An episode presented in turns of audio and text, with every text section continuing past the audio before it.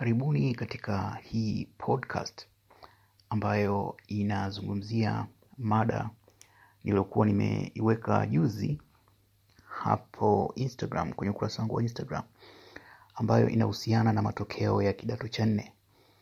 Um, niliweka picha um, screenshot ya tweet yangu ambayo ilikuwa na uh, matokeo ya kidato uh, wanafunzi kumi bora kitaifa na nikaeleza kuwa naomba nisome. Mie mtumishi wako Everest Chahali um, mtumishi wako Everest Chahali anaomba kukupa zoezi hili la kishushushu. Angalia matokeo hayo kisha baini kitu kimoja cha msingi na ambacho kinastahili attention ya serikali na jamii kwa ujumla. Pia nikasema watu watano watakaotoa uchambuzi bora watazawadiwa kopi ya bure ya kitabu cha shushushu na nitaomba CV zao kama hawatojali. Deadline ni saa sita usiku kwa muda wa Tanzania. Anyway, um, hii posti imefanya vizuri kuliko posti nyingi ambazo nimekuwa nikiweka hapo Instagram, na kama unakumbuka, juzi tu nilikuwa nimetoa malalamiko kidogo, sio malalamiko, manunguniko pengine, kwamba katika siku za hivi karibuni idadi ya watu waliokuwa labda wanasoma hizo posts uh, na idadi ya watu wanaotoa comments ilikuwa imepungua sana um, kwa sababu hizi posts zinachukua muda kuziandaa. Kwa hiyo na lengo sio idadi ya wasomaji, lengo ni ziwafikie watu wengi, lengo ni kubadilisha maisha ya watu, lengo la kuwafanya watu wawe bora. Kwa hiyo nilijaribu kuongea kitu kama hicho. Kwa bahati nzuri, hii post imefanya vizuri, watu wengi wamechangia. Kwa nadhani ni, ni kitu cha kutia matumaini. Sasa turudi kwenye hili swala. Kwanza uh, idadi ya watu walo, walo, walo like ni mia tano na hamsini na sita um, ambayo kwa kweli ni namba nzuri, lakini hilo sio kubwa zaidi ukilinganisha na idadi ya comments. Mpaka wakati ninatengeneza podcast hii kulikuwa na comments mia mbili tisini na sita almost mia tatu. Kwa hiyo nawashukuru sana nyote mliojitokeza kwa ajili ya kutoa maoni yenu, na kila mmoja amefanya kazi ambayo kwa kweli ni ya kupendeza sana. Sasa nimeamua nifanye hivi podcast. Podcast ni kama kipindi cha maneno unakirekodi. Uh, hivi ni moja ya vitu ambavyo vina, vina trend sasa vina, vina, vina, vina umaarufu katika teknolojia. Kuna watu wanarekodi maongezi halafu wanayaweka huko mtandaoni uh, zinaitwa podcast. Nadhani kuna siku nitapata nafasi nitawaelezea katika mada mbalimbali. Kwa hiyo niende moja kwa moja kwenye mada kwamba um, picha ilikuwa inataka uh, kitu ambacho ilikuwa inataka kutoka kwenu ni, ni kitu kimoja ambacho um, ume, umekiona kwa yani, kama wewe labda pengine ni shushushu um, unapewa hiyo assignment ubaini kitu kimoja kutokana na ile picha nilokuwa nimeweka pale. Sasa watu wametoa maoni mbalimbali, wametoa mitizamo mbalimbali, na naweza na naomba niseme kwamba kila mmoja wenu amefanya vizuri sana. Ninaweza kusema kwa hakika tuna mashushushu wengi sana, kwa sababu um, wengi mmetoa mchanganuo mchanganu zaidi ya, ya ule pengine aliokuwa nimetarajia. Kwa hiyo nyote mmefanya vizuri sana, lakini labda kama kuna kasoro moja ni kwamba nilikuwa nataka kitu kimoja, lakini kuna baadhi ya watu wakawa wametoa vitu vinne, wengine wametoa pointi nzuri, lakini zimekuwa nyingi sana. Sasa katika haya mambo ya intelijensia, kufuata maelekezo ni kitu cha muhimu sana. Kuna wakati inabidi pengine utumie tu akili yako. Unaweza ukapewa maelekezo ya hivi, lakini ukafika mbele ikabidi uyabadili kutokana na mazingira jinsi yalivyo, lakini ni muhimu sana kuzingatia maelekezo. Kwa kama imetakiwa utoe point moja, then ni muhimu utoe point moja, kwa sababu kumbuka kwamba unapokuwa shushushu, maisha ya watu wengi inakuwa yako mkononi mwako. Kwa hiyo kosa lako moja linaweza likapelekea madhara kwa watu wengi sana. Kwa hiyo hilo la muhimu, lakini tulikuwa tunafanya sio kama tumetengeneza tu mazingira. Kama wewe ungekuwa shushushu ungefanya namna gani? Kwa hiyo labda niongelee, um, nitoe jibu kwanza. Jibu la kitu kimoja ni matokeo yale, ukiangalia um, majina ya wale wanafunzi kumi bora wote ni Wakristo. Um, hakuna Mwislamu hata mmoja. Sasa unaweza ukasema ah, huyu mtumishi wetu vipi tena, mbona anataka kuleta mambo ya udini?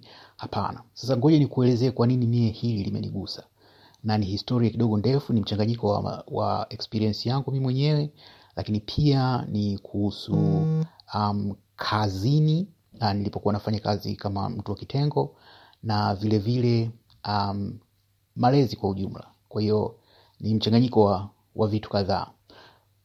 Mimi nilianza shule ya msingi mkoani Kigoma na Kigoma ni mkoa ambao una idadi kubwa ya Waislamu.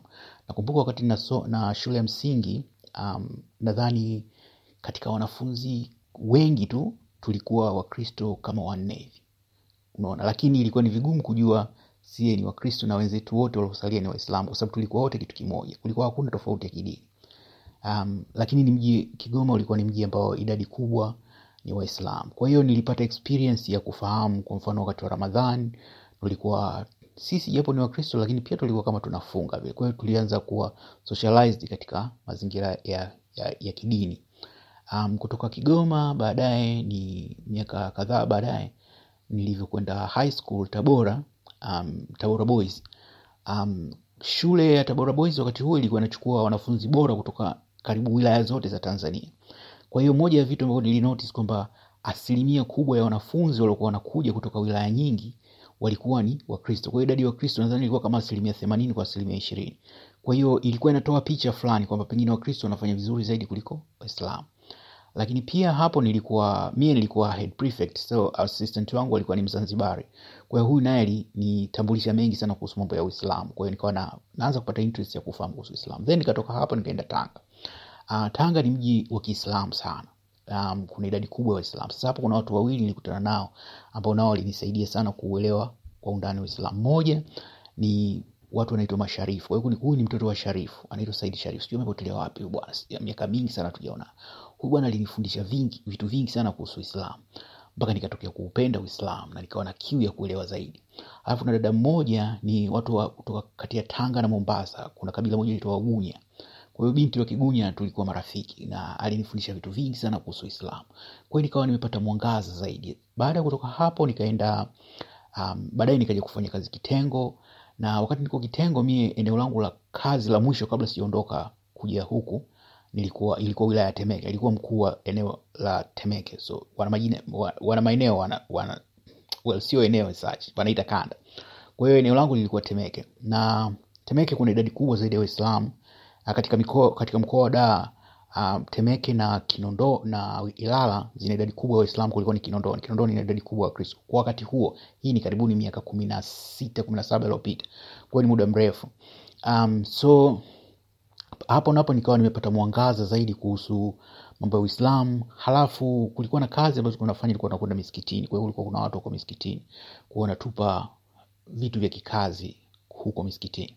Lakini pia kipindi hicho kulikuwa kuna tatizo la utekaji misikiti. Kwa kulikuwa na kundi moja la Waislamu wenye msimamo mkali walikuwa wanaiteka misikiti ya Bakwata. Kwa hiyo tulikuwa sisi ni watu wa kufuatilia, kuelewa na vitu kama hivyo. Mambo ya kikazi kidogo inakuwa vigumu kuyaeleza. Um, lakini ilinisaidia kuuelewa zaidi Uislamu. Na moja ya vitu ambavyo uh, vilikuwa vikijitokeza mara kwa mara ni malalamiko kuhusu masuala ya ajira na elimu kwamba kuna malalamiko na haya malalamiko yamekuwa kwa muda mrefu.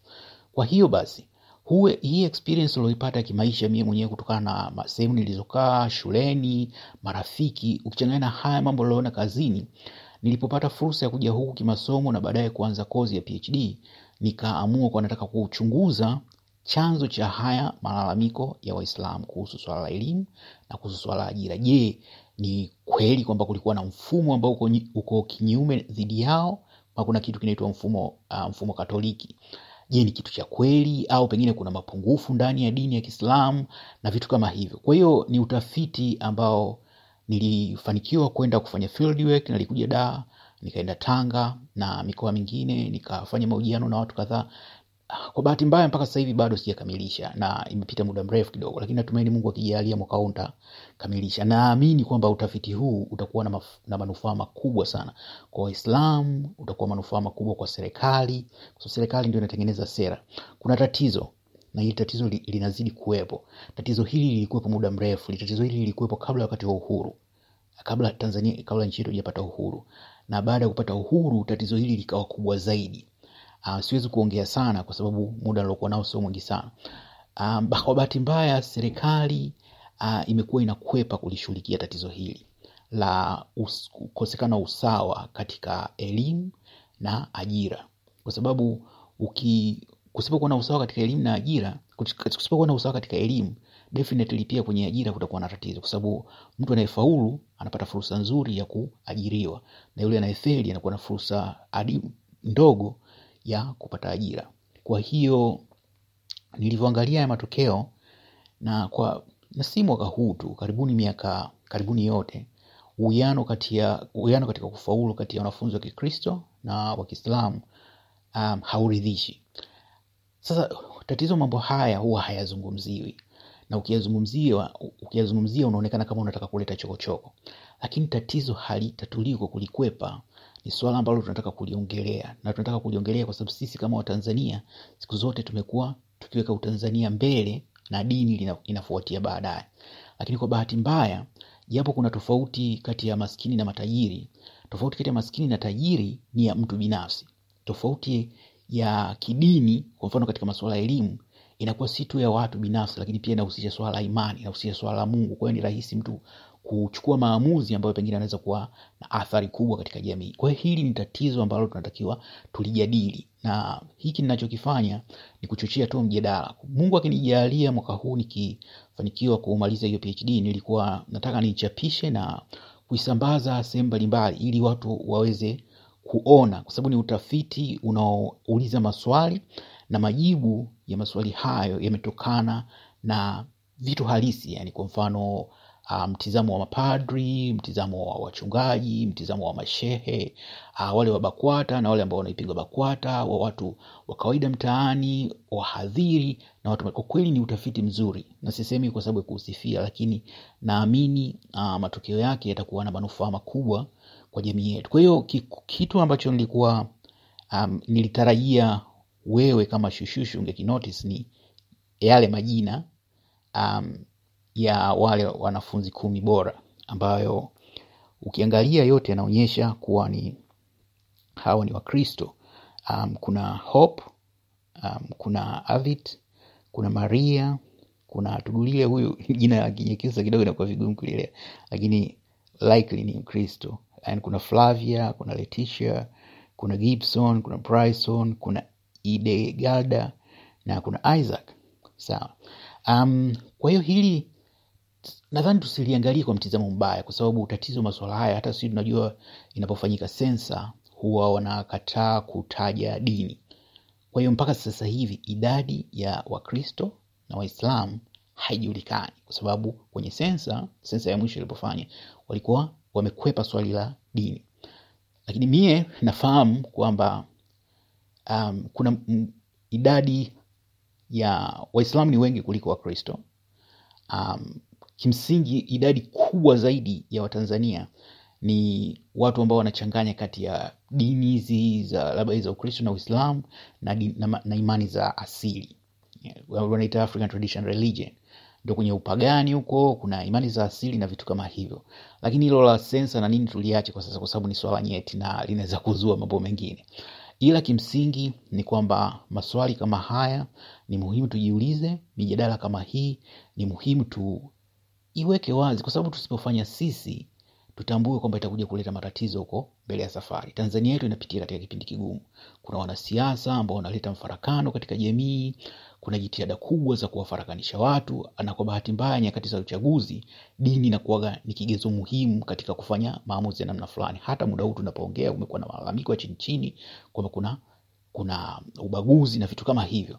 Kwa hiyo naomba nitumie fursa hii kuamsha mjadala ambao nadhani ni mjadala wenye afya ambao utakuwa na manufaa kwa taifa letu. Na nawashukuru sana nyote mliojitokeza kuchangia. Na kwa kuwa nimechukua na posti kumi ambazo zote zimezungumzia swala no, posti ishirini. Watu ishirini walioongelea uh, kuhusu swala la dini kwa maana ya kuzungumzia kwamba majina ni aidha ni wakristo tupo au kuna tatizo kuhusu islamu kwenye kwenye hayo matokeo hawa wote nitawatumia kwenda tuma vitabu ishirini itatoa kopi ishirini. Na maelezo yote yatakuwa katika ukurasa wangu. Uh, hii podcast yangu ina dakika kumi na tano. Kwa hiyo labda nikipata nafasi siku nyingine nitaongea kwa kirefu zaidi. Na pia ukienda kwenye ukurasa wangu kuna link ya jinsi gani ambayo unaweza ukazisikia hizi post za sauti. Basi nawashukuru sana na nawatakia siku njema. Asanteni sana na karibuni tena wakati mwingine. Kwa heri